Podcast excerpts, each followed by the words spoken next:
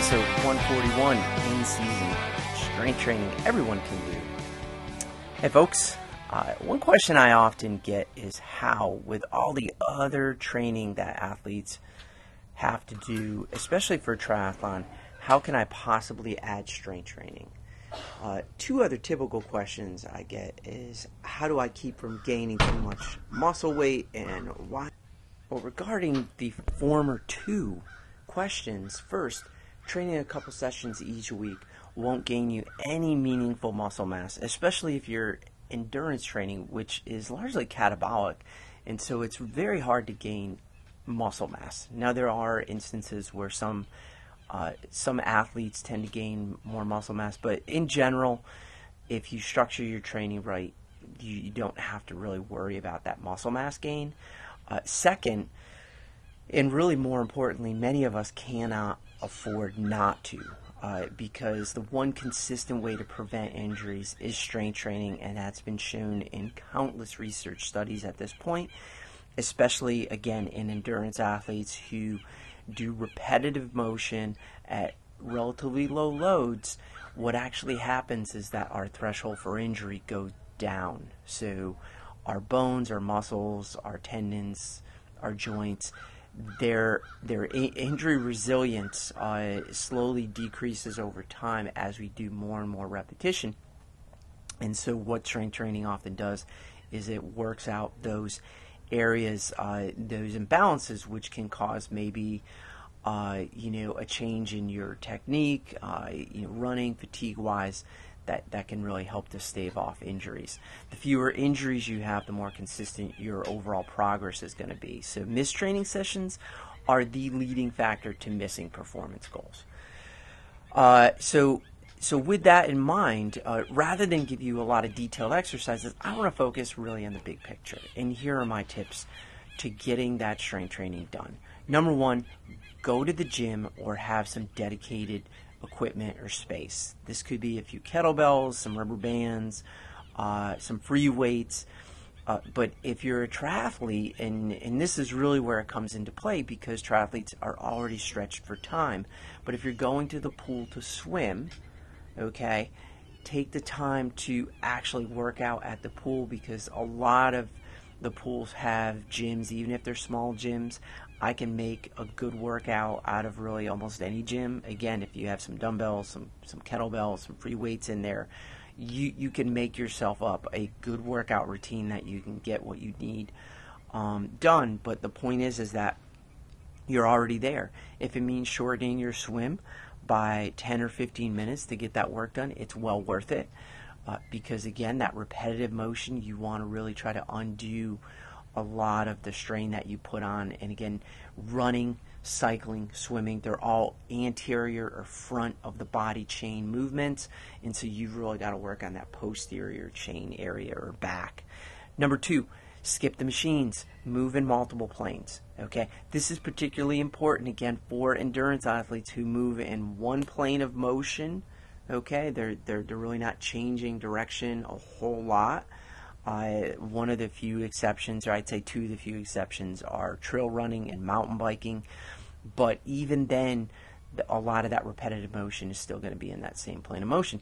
So this is uh, going to be really essential to to be moving in multiple directions to try to get your your your uh, you know your training in. And you can only do this if you actually use free weights or kettlebells or or, or, dumbbells.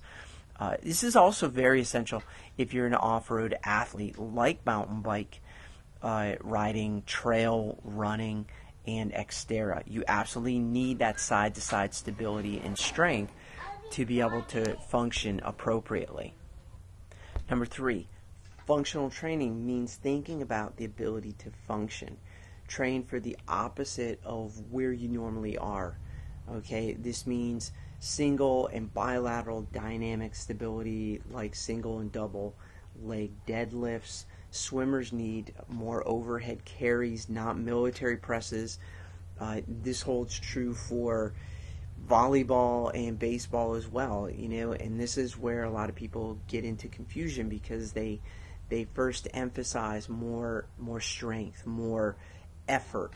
And when we're talking about, say, in, in, in this case, uh, swimming, or we could talk about throwing, like pitching, it's it's very similar in the fact that you gain a lot more mobility in that joint area, that shoulder joint area, but you don't actually develop a lot of stability and really you need that stable platform and you need to prevent injuries and military presses terrible terrible they they just exacerbate all of the over dominance of that shoulder area any runner cyclist or swimmer has to do posterior chain work as well and again i just I just mentioned this in tip one, but that's doing lots of rear work, uh, you know, the hip work, deadlift, front squat, um, a lot of rowing, particularly horizontal rowing movements, very, very important. Number four, you want to lift heavyish. Okay, that means that you don't have to max out. You don't have to be doing uh, two reps or three reps of maximal weight, but you, you need to actually put some weight on there. Okay, and so you want to do your repetitions.